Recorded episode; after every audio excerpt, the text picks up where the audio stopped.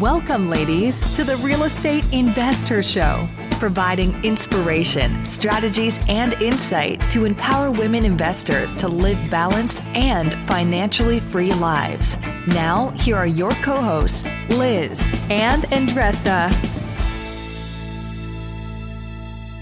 So, in today's episode, ladies, we have Karen Eber, and she's talking all about storytelling, which she has an expertise in. You might be asking, why are we talking about storytelling on an investing podcast? But it is essential to know how to storytell, to enroll new investors, to partner with people, to build trust and connect with all types of people on your journey of investing. And that's what we get into today. And there is a recipe. Karen's going to go over the step by step on how can you do it efficiently and also in a way that works for you. Organic is always good, right? So she shares very deeply how you can do it in a way that it feels authentic to yourself. So you're not repeating the same stories, and also why you should prepare, how you can be efficient by being prepared when presenting a story. TurboTax experts make all your moves count, filing with 100% accuracy and getting your max refund guaranteed. So, whether you started a podcast, side hustled your way to some extra income, flipped a house, or finally bought your first rental property, your moves made a big difference in your life last year.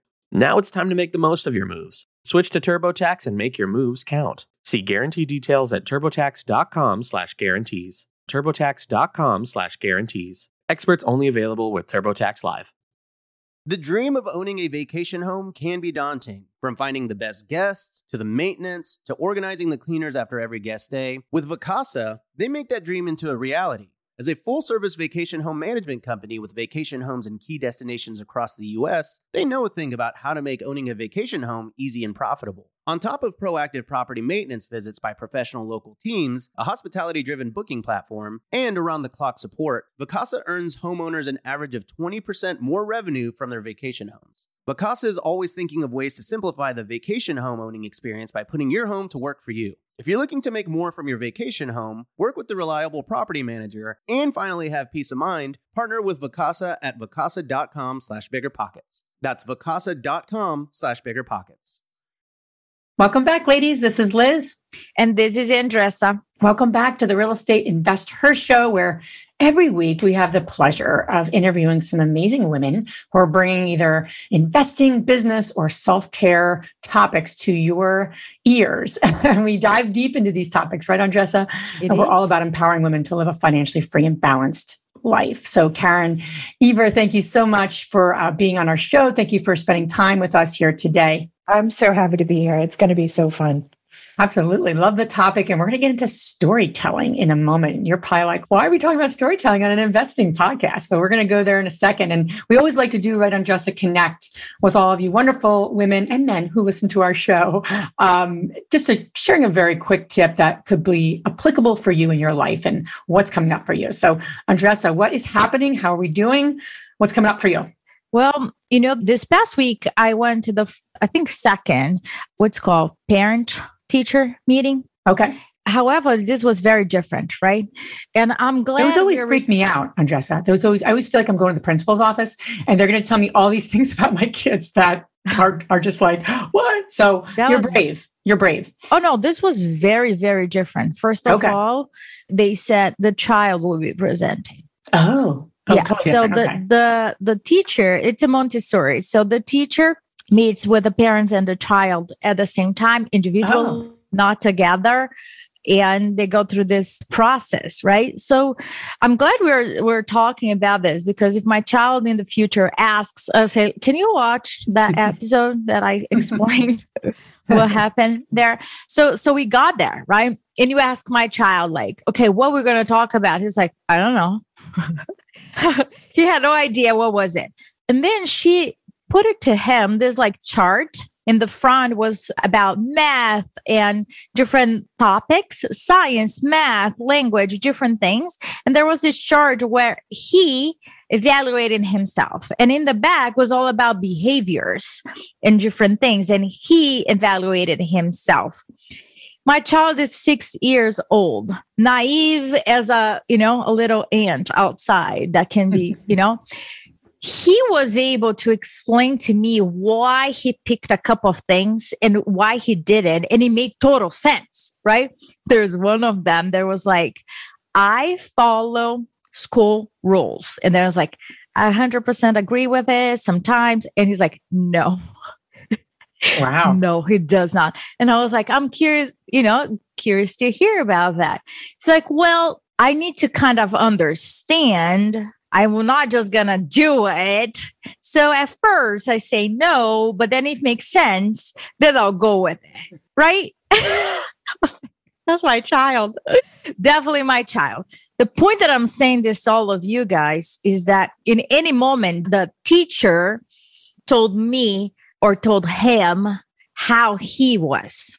And there was a conversation about like sometimes he was very hard on himself on certain areas. And she's like, I think you are doing a great job. You are working on it, and that's what really matters. And he, she will say, I, I totally agree with you over here, and things like that.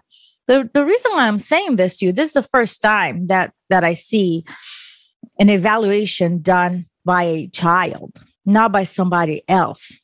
And I think that we women, we, the women, we grew up by hearing others telling us how success looks like, right? When we go to conferences and we see the person in a suit telling us what success looks like, and those are the criteria that you need to achieve, that's kind of like mind blowing because I can't relate to that at all right? And i i had a hard time with that. So i'm glad my child is growing up setting up his own expectations and what success looks like.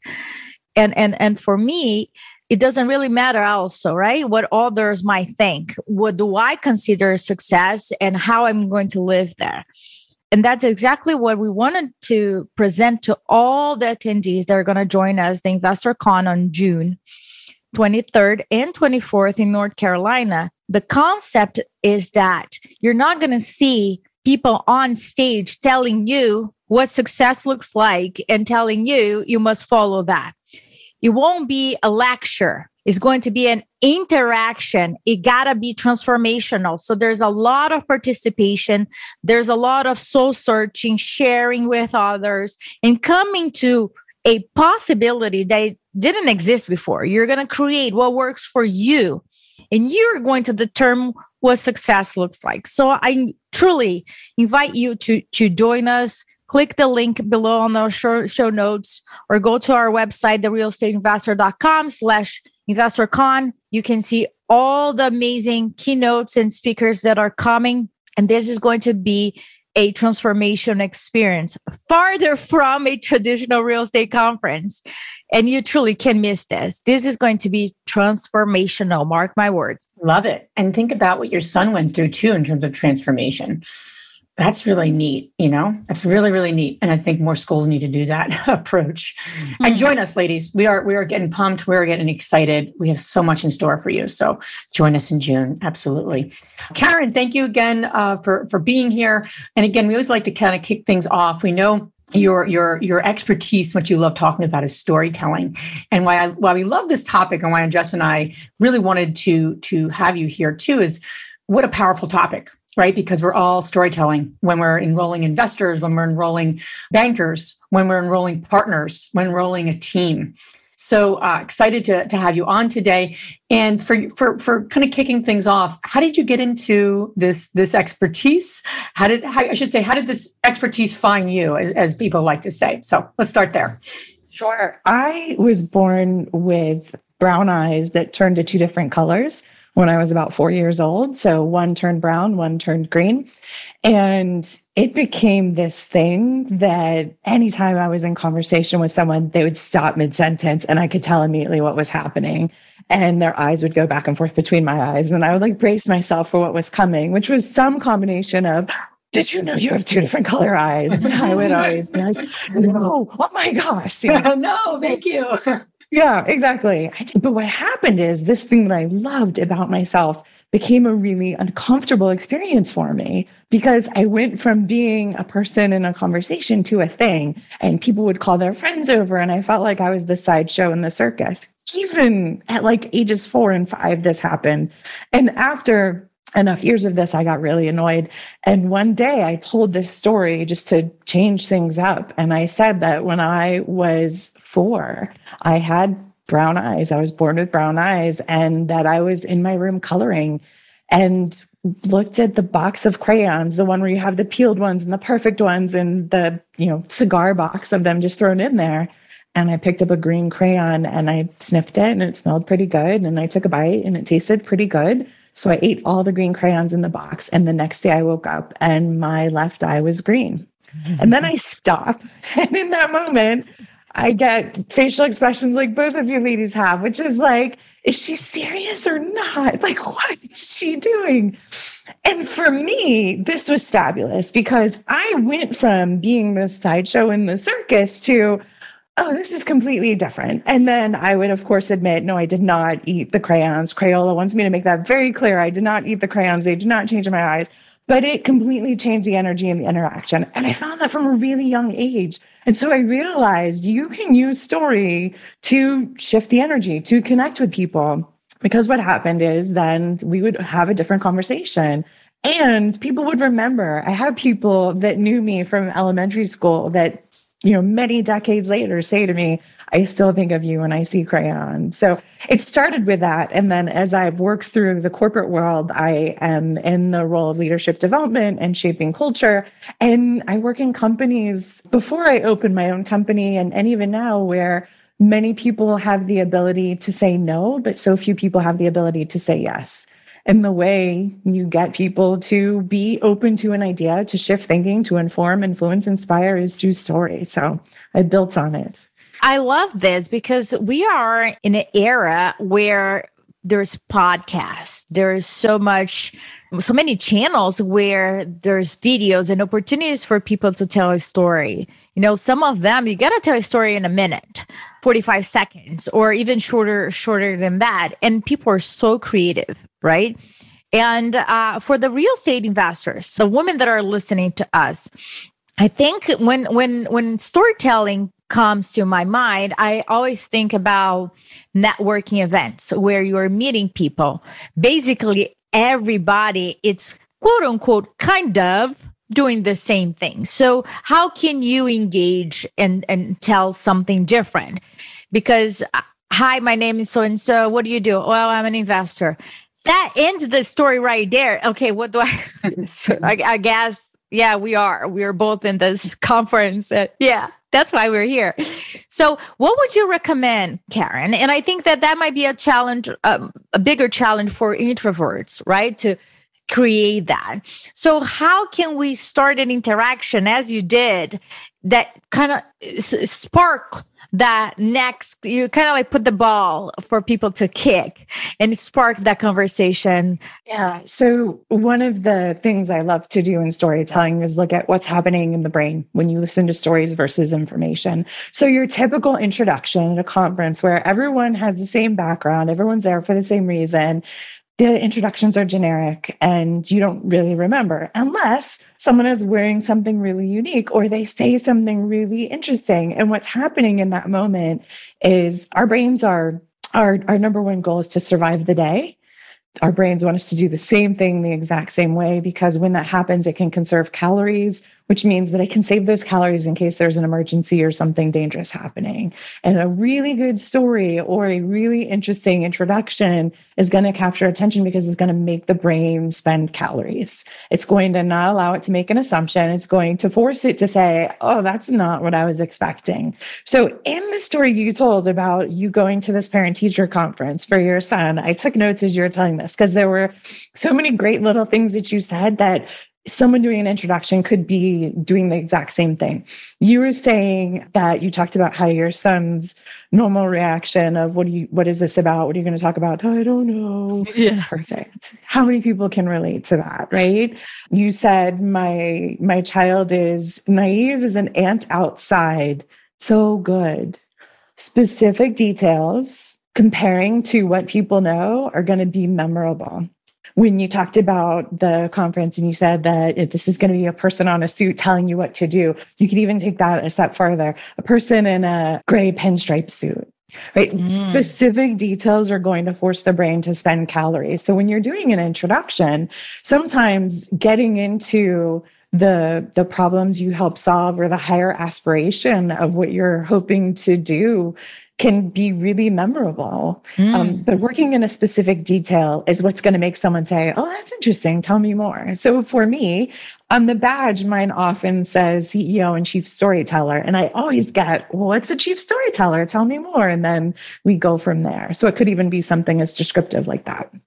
Oh, I love that curious about the details. It's making me think about senses. I've always heard it's really important to include the five senses. Is that true? I mean, in, in terms, because then I think like the smell, the visual, the, you know, all the different, is that, or I don't know, did I get the wrong advice? No, not the wrong advice. Absolutely correct. So if I could very briefly take you through the science, because it, it helps yes. you hack the art of storytelling, which sounds crazy, but is really true. So I talk about there are five factory settings in your brain. And the first is that your brain is lazy, which we talked about. It's going to want to hoard calories. that is so also, true though. I keep imagining right? like this, this caveman like that's yeah. it. Yeah. I just want to do that. And once the lion comes, then I run. So right. other than that, I'll preserve energy. right. It's also why, though, you want to binge a show you've seen before because you get to react, relax, and conserve mm-hmm. calories, and it feels good. But while it's also trying to conserve calories, the other thing that your brain is always doing is it's in the futures business. It is always trying to make predictions, and that's for survival. Everything as simple as like how predicting how you need to set your foot down when you're walking to predicting if you're in danger. And so each prediction it makes, it gets stimulus back through your senses of is this correct? So those two things are really important. Third is that you've got this library of files in your brain. And that is that through your senses, you are taking in 34 gigabytes of information every day. And so at an unconscious level, it's being processed and it is going into these files of is this a brand new file we need to create? Because we've never experienced this before. Does this go into an existing file? Is this related to a file that we know? So that's where the comments like naive as an ant outside works so well because you're engaging that library of files and you're helping pay attention to that. And then the last two are that we love in and out groups. So in groups are where we feel like we belong and from a survival standpoint, it made sense. It's easier to have food, shelter, protection, all that when you belong to a group of people because there's more around to do that. Um, an outgroup is where you don't feel like you belong. And an outgroup doesn't have to be negative. I think charities do this all the time where they are telling the story of a terrible situation and you feel empathy towards it, but you realize I am not in that situation, but you still get a connection. So in and out groups are important in the brain. And then the last one is that our brain loves to seek pleasure and avoid pain. Pleasure are things that we want to do more of, and pain is to minimize danger. So, all of these are happening throughout the day. Most of the time, we're not even aware of them. The saving calories, the assumptions, the library of files, in and out groups, and the seeking pleasure, avoiding pain. And so, the reason all of that is important in storytelling is that stories are going to harness and navigate those.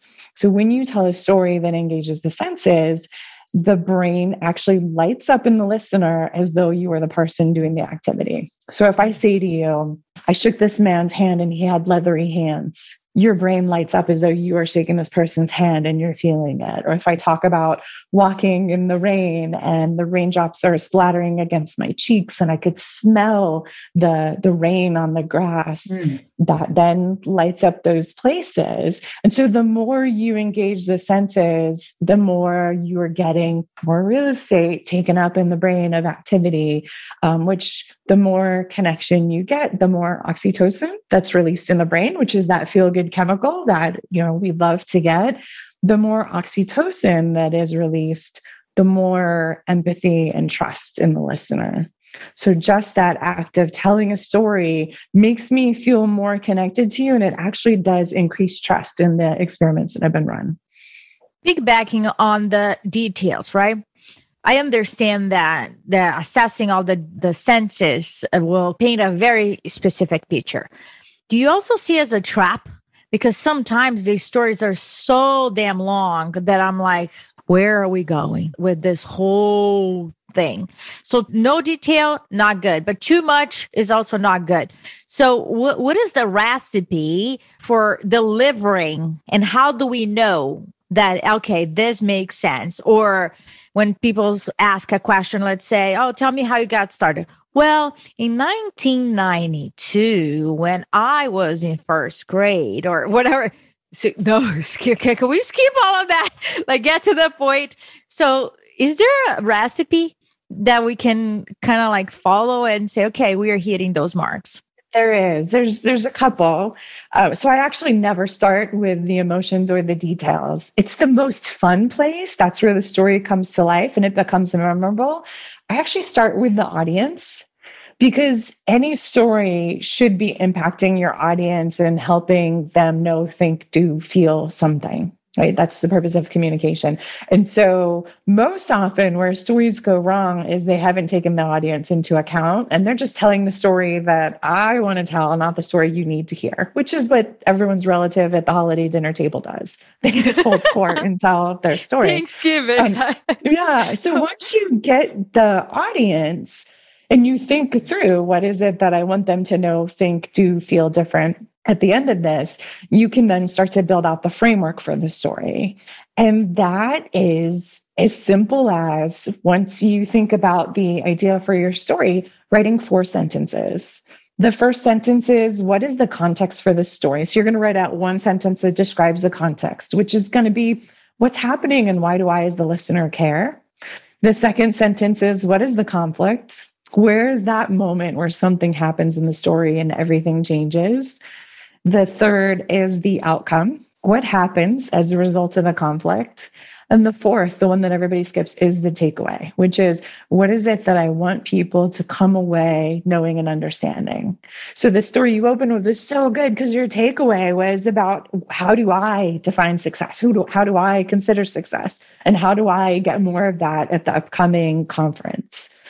Those four things, when you write out four sentences like that, you immediately take this rambling story and get a structure to it. Now, this is a skeleton. It's not the story you're going to tell. You're going to need to add to it. But if you do this, which can be done very quickly, you then can take it and start to add different pieces to it and start to think, okay, how do I bring in specific details and build in the story? How do I engage the senses?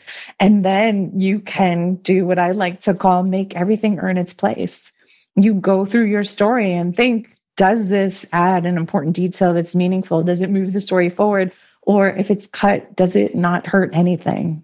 So this sounds like a lot, but it's really a methodical step that, like, in 10, 15 minutes, you could build out a compelling story and have it be tighter and more focused. I love that. I love that on a lot of different levels because my my mind immediately goes to all the people that you know the women listening are, are influencing and that we're influencing. So if you think about homeowners, you know that's a that's a story in and of itself that you can kind of build out because you're going to be going back if you're especially if you're finding deals and meeting with with, with homeowners um, sellers on any level, right? Could be a seller or an owner that's a mom and pop that's owned a building or a multi for multifamily for a long time. So you have your story or your couple stories for for that, and then like your lenders, right? You know, someone you're influencing to lend you money, whether it's a private money lender or, you know, whether it's a bank who's like, who are these people? You know, why should we work with them? So, you know, ladies listening, I think, you know, what's really neat here is you can build out some, you know, it's almost like plays in the in the playbook, if you will, that you have some standard and you have to obviously, you know, not use the same one all the time, but you want to get good at probably sharing this and succinctly. So to do that, it's almost like a play, just like if you're on a sports team. So I just I wanted I to reiterate. To that, yeah, yeah, please. One thing I would please. add, if you're like, let's use the homeowner example, right? Yeah. So if you're going to be telling a story to a homeowner, the story is often the higher aspiration. So, why are people getting into a home for a better life, for starting a new phase of life, for downsizing, for whatever? So, the stories often aren't the face value, but that higher level aspiration that you can connect to. And that's the thing to think about when you're looking at the ideas of a story is going to connect someone to that idea and that feeling of, I want that that's exactly what I am feeling and going through and where to connect to. It's not just the size of the home or the features, it's really the what is the life you are buying into. And it's really, I, yeah. Sorry, no, Jessica. No, I was just gonna say that's exactly it because it's the feeling, right? It's not the kitchen, but how the kitchen makes me feel. Not the kitchen. A kitchen is a bad example for me because I don't care about kitchen at all. but like, okay, the backyard, how the backyard makes me feel, or what people care about, right? If if I'm reading this very cool book. It's called Selling Without Pitching, something like that. I'll give more specifics on the show notes about that. But it says you cannot fulfill a need if you really don't know what that need is, right? So if people care about backyards, tailor to that. If they care about different things, the house itself is a product. We're not selling houses, we're not buying houses, but you, we can totally sell homes and buy homes to people. And I think that's like a really big, big shift. As investors, we tend to really put the emotion right aside, but we are also dealing with sellers that are selling homes. And, and we to have buyers that are buying homes and not not so we need to reconnect with that emotion to use your kitchen example though you might not like a kitchen in a functional sense but it might be really important to you because over holidays, all your family gathers in there, right? There's different ways to then connect the story to what's going to be meaningful. And so while you do want to be able to tell an organic story that feels true to, to each individual, there's a little bit of a formula to it of what people want might differ, but how you go about getting there could could, you know, I might tell the same story about a dining room to someone that would be meaningful for a kitchen. That's totally true. That's mm-hmm. that you make a very good connect. That will totally relate to me. I don't care about the kitchen itself, but I just open up a big wall between the kitchen and the dining room because I want to receive people. I want to have people over and I want to be able to connect with everybody's connecting, everybody's interacting. So that makes total sense for me. It's like, okay, this is an open concept here.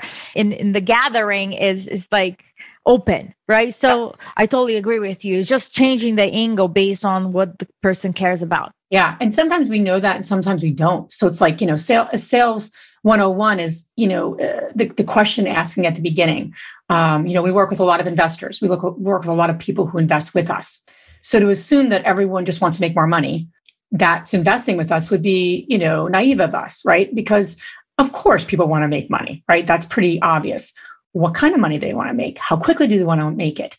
Are they looking for you know you know just steady retirement money? Are they looking to replace their job? Two different things. So before the I, am just talking this through but before the power of like your plays like your stories i think as as influencers we need to ask you know really good questions. And it's always good to you know help me understand share with me tell me because we assume the we, we assume a homeowner just wants to sell their house as quickly as possible Yes, and there might be other things there that we just don't we shouldn't assume. And I think we all do that do that. And it's hard, right? Because we're doing a lot. We're trying to get a lot done. So people don't even ask any questions. They just, you know, they just like, oh, I know the audience and I'll just share the story. And then the person's like, okay, that's great. I don't really care about that, you know. So I just reiterate, eh, let's let's make sure we're asking the questions and the ones that are deeper, you know, share share with me or help me understand versus, you know, would you like to make more money? the question's going to be yes obviously you know? So you know i'm, I'm curious just as a, as a segue you know when when you have the power of storytelling down and uh, you're really able to use it as a as a as a you know like i said tool in your toolbox you know when you're doing that and you're and you're using these stories what are some things that women need to be aware of like length or you know other things that can come up like challenges around you know using the, the art of storytelling if you will as they start to you know get their process down and they really start to use this a little bit better what are some things they just need to be aware of that mistakes they can make or just you know challenges they could have with with this Sure. The question of length always comes up. And there's this fear that I don't have time to tell a story.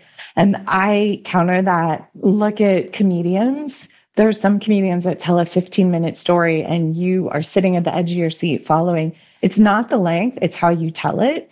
So, first is that if you are telling a story and you haven't bothered to learn anything about the audience, it is a chance to lose your audience. Because if you're telling a story that's not relevant to me, I'm going to feel like you don't understand me at all. That just doesn't apply. I will disengage and maybe lose trust.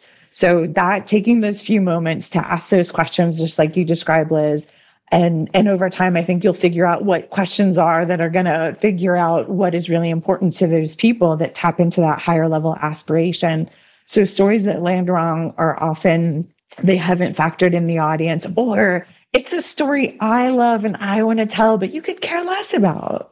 Storytelling is not about the storyteller. That's for when you're out with friends when you're using stories to try to connect with someone, the way you're going to connect and form that bridge is when it's about the other person. And that doesn't mean that it has the other person has to be hero or anything like that. It just means you've thought through who they are and what's important for them to know.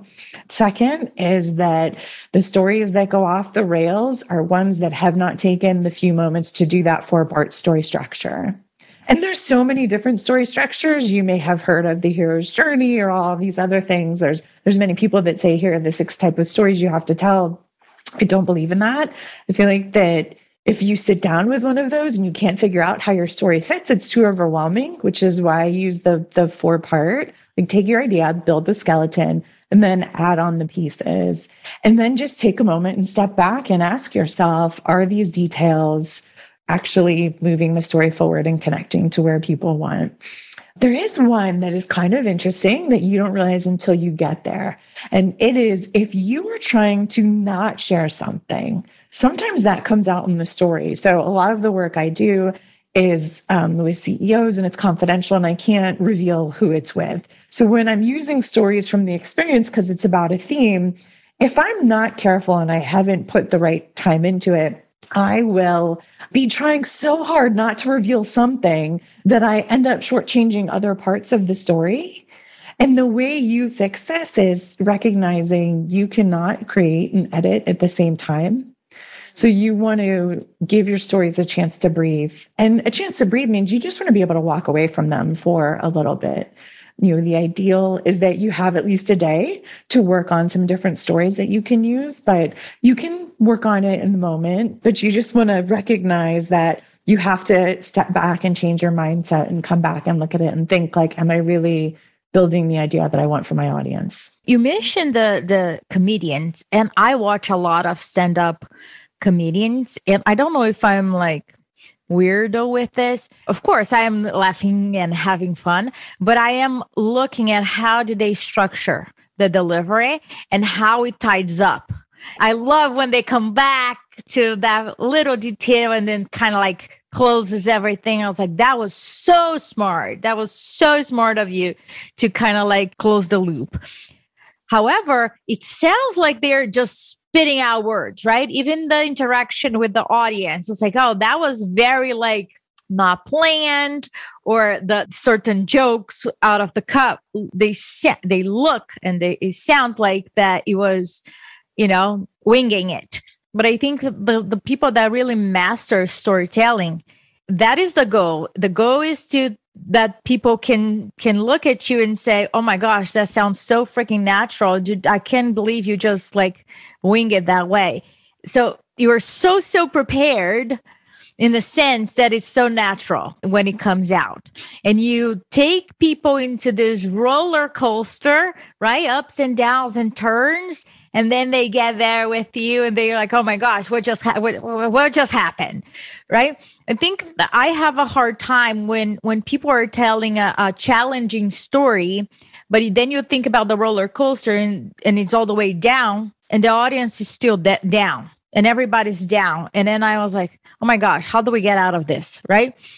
Tell me what happened after, how you overcome this, or what's what's the takeaway? Because sometimes the stories that I hear, it ends there. And I was like, oh, now we have this down energy. And the audience is left there. It's like, okay, what, what do I do with that information? And every time that I think about this negative moment i'm going to think about you and feel sorry about about you because i don't know like okay how tell me like wh- what do i need to get out of this? And i don't know if that is the intention many times to to people to get emotion so they can feel it but to me i feel that the need to wrap up right as the comedians they they kind of like connect they tell the reason why i'm telling this deep dark horrible whatever story but let me connect the dots. I feel I have a hard time when I can't connect the dots in my head, if that makes sense. It does. So a couple of things are happening when you're hearing a comedian do that. The roller coaster you're describing, they are building and releasing tension.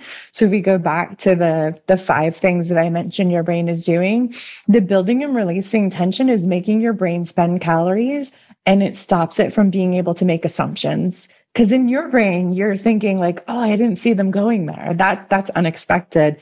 And comedians do this in a way that storytellers can too Sometimes it is ordering the plot in a way so that it unfolds unexpectedly, or it is putting in specific phrases and details that are very specific that are unexpected. The order you tell the story impacts how you build and release tension. And you mentioned where when they end on a down note, it, it feels uncomfortable. And that goes to that feeling of we like to seek pleasure and avoid pain and discomfort. Because when we feel that, that's not enjoyable. And avoiding pain doesn't have to be avoiding a lion running at you because that doesn't happen today. It could just be this idea. So you can play with the order of your story. And, and this is what I mean when I say that you can't create and edit at the same time. The more space you can have between coming up with the idea and then coming back to it to edit it and think, how can I really get the brain to spend calories and, and be delightfully surprised? Um, you need a little bit of space because what might make sense if you don't want to end on a down note is to start right at that point of conflict, start at the negative thing, and then go back. There's so many different ways you can order and structure a story, different perspectives you can tell the story from. And it takes a little bit of experimenting to see what creates that feeling that I want people to have. So, in terms of like I think about different personalities hearing this. And some, I know some women are listening to this going, I'm not a good storyteller. I've never been a good storyteller. I don't know if I'll ever be a good storyteller. But I think after today, we're talking a lot about why do you want to tell stories? To connect, to build trust, to differentiate yourself. Like those are really very powerful pieces in our business and quite honestly, influencing anyone for any reason. So we all can agree that storytelling is very powerful and we need to do it more. So what do we say to the women listening? And I know you're know you're out there. I don't know your faces, but I can hear your your mind chatter happening right now. I'm not a good storyteller. Is this like a skill? Would you say that Karen women can harness or are some people just better storytellers? You absolutely can learn this.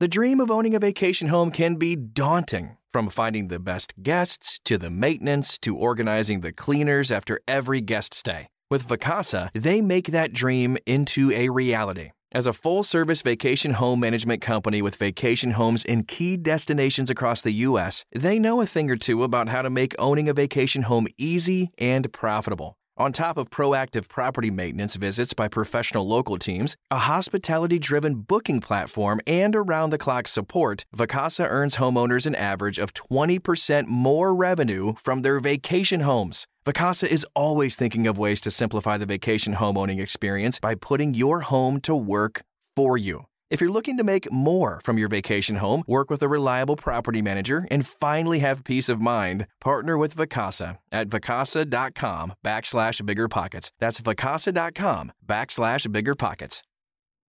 Hey there, fellow libation lovers. Let's talk about something that's sure to tickle your taste buds Total Wine and More. Are you ready to embark on a journey through the aisles of endless possibilities? Total Wine and More is your one stop shop for all things wine, whiskey, and everything in between. From the smoothest Cabernets to the boldest bourbons, they've got it all. And the best part? Their team of friendly guides is here to help you navigate through the maze of choices. Need a recommendation? They've got you covered. But wait, it gets even better. Total Wine and More offers convenient curbside pickup and delivery, so you can stock up on your favorites without ever leaving your car or home. So, what are you waiting for? Dive into the world of Total Wine and More today and discover your next favorite libation. Visit TotalWine.com to learn more. That's TotalWine.com. Spirits not sold in Virginia and North Carolina. Drink responsibly. B21. Dreaming of a better sleep? Tossing and turning is not your destiny. And Olly is here to help. Olly invites you to sink into sweet, sweet slumber to improve your mental and physical health and overall wellness. More than just melatonin, Olly's ingredients help you unwind your mind for a delightfully dreamy drift off. Sleep is on the way at Olly.com. That's O L L Y dot com. The reason I find people say I'm not a good storyteller is they think that it is like perfect stories are born into the world just perfect, and they're not. They are not. Good storytellers become good storytellers because they work at it. And so I feel like I am on a, a mission to rid the world of boring meetings because I want people to learn you can embrace this skill. I think another reason why people don't use it is they don't know where to find ideas for stories. They're afraid that maybe they don't want to tell a personal story or they don't know an idea that's going to be good enough. And at the very end of my TED talk, I used a closing sentence on purpose, which was don't wait for the perfect story. Take your stories and make them perfect. Because you are going to create perfect stories. You're going to become a storyteller by working the process. You can find ideas for stories all around you. Listen to the different interactions you have with even on social media you can go and see what are people talking about at the conference what are people talking about you can um, listen to clients and customers to sellers to people and hear what are the things they're talking about because there's endless stories there there's stories from your own experiences there are stories from podcasts. You don't have to tell a story yourself but every story is personal and that you are bringing your perspective to it. You are bringing your connection to it. And so once you start to learn okay once i find my audience and come up with these ideas for stories i can work the process and i can become a great storyteller. As long as you've got the awareness to try to be thoughtful about the story you're telling and making sure that it is indeed helping your your listener and not just like that uncle at the holiday table telling the story they want to tell, then you can do this. Absolutely. So, Karen, I'm also picturing a lot of women communicating with me right now, for, you know, and they here's what they're saying. Well, I don't want to be put in a box. I mean, I know my story and I can spill it out, right? Quote unquote. They know their story, why they should rehearse that. Because then it sounds rehearsed it sounds like um, constrained and strict and we are creative minds we want to be free and and we we feel that this is more genuine instead of sitting down and really working that through talk to me what are what are the risks or impacts or or, or, or negative results when that happened? Feeling like you sound too rehearsed? With the process when people don't when people don't don't prepare and they just want to wing it because in their head it's a clear message. So they don't think uh-huh. that there's a need for preparation. Yeah. go on social media today. Go to any reel. If you like tiktok go to tiktok. There's some terrible storytellers out there and they're like story time. Let me drone on without any structure preparing doesn't make you rehearsed preparing helps organize it in your brain so you can share it so that it is received in an organized way. Like the point of this process is you are trying to package this in a way that it is entering the listener's brain and immediately understood and and harnessed. And so that is worth the time. When you don't prepare, when you don't tell an effective story, people forget at least 50% of what you say within an hour. So it's an hour? better an hour an hour. It's better to spend 10, 15, 20 minutes to work on what might be more memorable than to just go in and wing it. And my guidance is never to just have a story that you tell over and over and over. Unless you're a famous comedian, everyone wants to hear that story. Um, like a rock star, everyone wants to hear that song. You should work take a story and work it through the process so you feel comfortable with it. But you don't want to just be telling that same story over and over. What you want to be able to do is start to to notice well, I tend to be in these types of circumstances. I have stories that do these types of things. And so that will help you build a toolkit of stories. That's really amazing. I, I love the idea that winging it is only serving your own needs. You're actually serving the audience's needs much more effectively by by being organized and it's actually being well more well received which which is very powerful.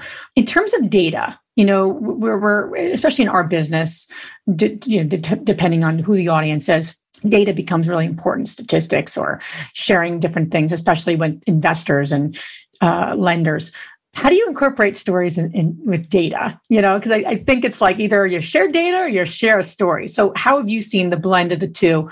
I, I'd be curious to hear that a little bit. I'm so glad you asked because there's this, I think, myth that data are fact and stories aren't. Data are good and stories are bad. So, what really happens when someone's listening to data? Think about when you have listened to someone describe something. You are really thinking, do I trust this person? Do I trust this data? Do I trust this source? And when people start to protest that, I encourage them to think about like pick any topic that is very controversial vaccines, right? Do you pro vaccine, anti vaccine? Whenever you listen to someone that is on the opposite side of what you believe and they start sharing data, you're like, you are delusional. Your data source is invalid, fake news. I don't care. Like, it doesn't matter what side it is. And the version of that happens in business too. So the faster we embrace that data are in fact and stories are are fiction, I think that can help recognize that anytime you are sharing data, people are doing that. The other challenge with data is so often people come with all of the data and they don't walk people through it. And they will say, I'm not going to walk you through this, but, and then remember, we're not going to remember 50% of this. So immediately people are scanning and picking up different things. And because of that library of files, the 34 gigabytes that we are interpreting, we're each going to have our own interpretation if we're not discussing and coming to the same starting point. So I always encourage people to tell a story with data. When you have data, there's a reason why you're communicating it, just like there's a reason you're telling a story. There is maybe a decision, or um, you're tracking information over time, or it's going to inform something. And so you want to be thoughtful about what is it? What is the purpose of sharing this data? What do you want your audience to know, think, or do with it?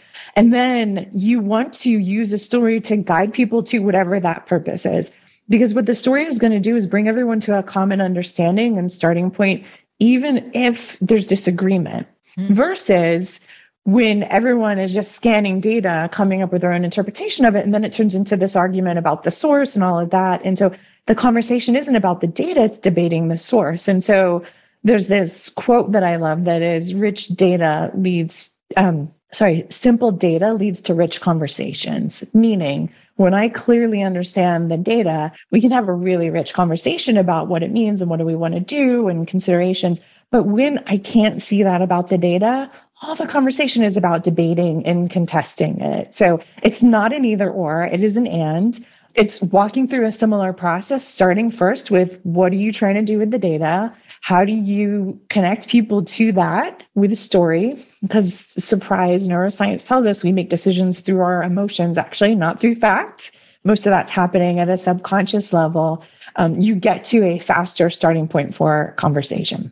Great. There's a lot to do. I have like so many ideas, Karen.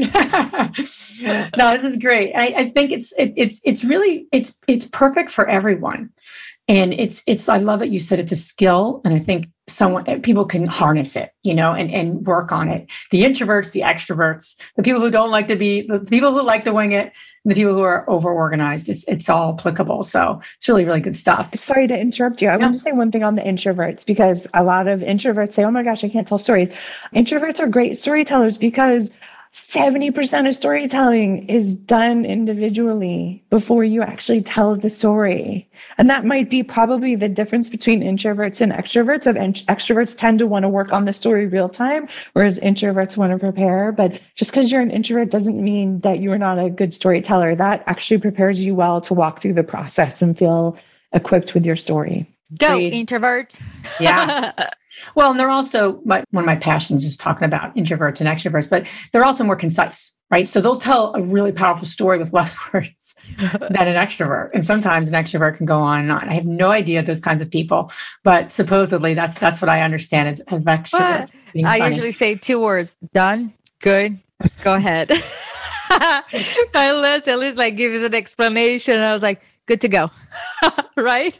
I think I think I think everyone that's been on our journey for the last four years of listening to our podcast could probably tell right where I we know. are on that on that I continuum. Know. Good stuff, uh, Karen. Where can uh, the ladies listening learn more about you and, and follow you along your journey? My website's the best place. It is my name, K A R E N E B E R dot com. Awesome. All this information you guys can find on our show notes. Now we're going to transition to our fabulous three questions. The first one, Karen, is What's the most transformational book you ever read? There's a book called No Hard Feelings by Liz Fosslien and Molly West Duffy, which, if you are on LinkedIn, um, you'll see these drawings by Liz Fosslien that everyone shares all the time. She like somehow perfectly captures the zeitgeist of work and life. But it's about how you embrace emotions at work and how we are emotive beings, and that should be incorporated and not avoided. I love that. The second question is uh, What's the most powerful routine that you do to live a financially free and balanced life, whatever balance means to you? It is sleep. Like my number one priority that I am vigilant is to get sleep every day. So I am adamant about shutting down screens at a certain time and having the same bedtime and all of that because I've had a journey where sleep didn't come easily and it just makes all the difference. So, yeah, sleep. Yes, amen to that. The last question is which woman, famous or not, has inspired you the most? I think Ruth Bader Ginsburg was one pretty cool woman. I cannot imagine being like the only person or one of the very few women in law school and then at the time, her husband took ill. And so she was not only finishing her degree, but helping him with his and just being one of the first women in, in so many situations. But I also love that she just didn't care what other people thought. She was doing what she thought was right in the world and shut out all the noise of everything else. And that is such a great lesson.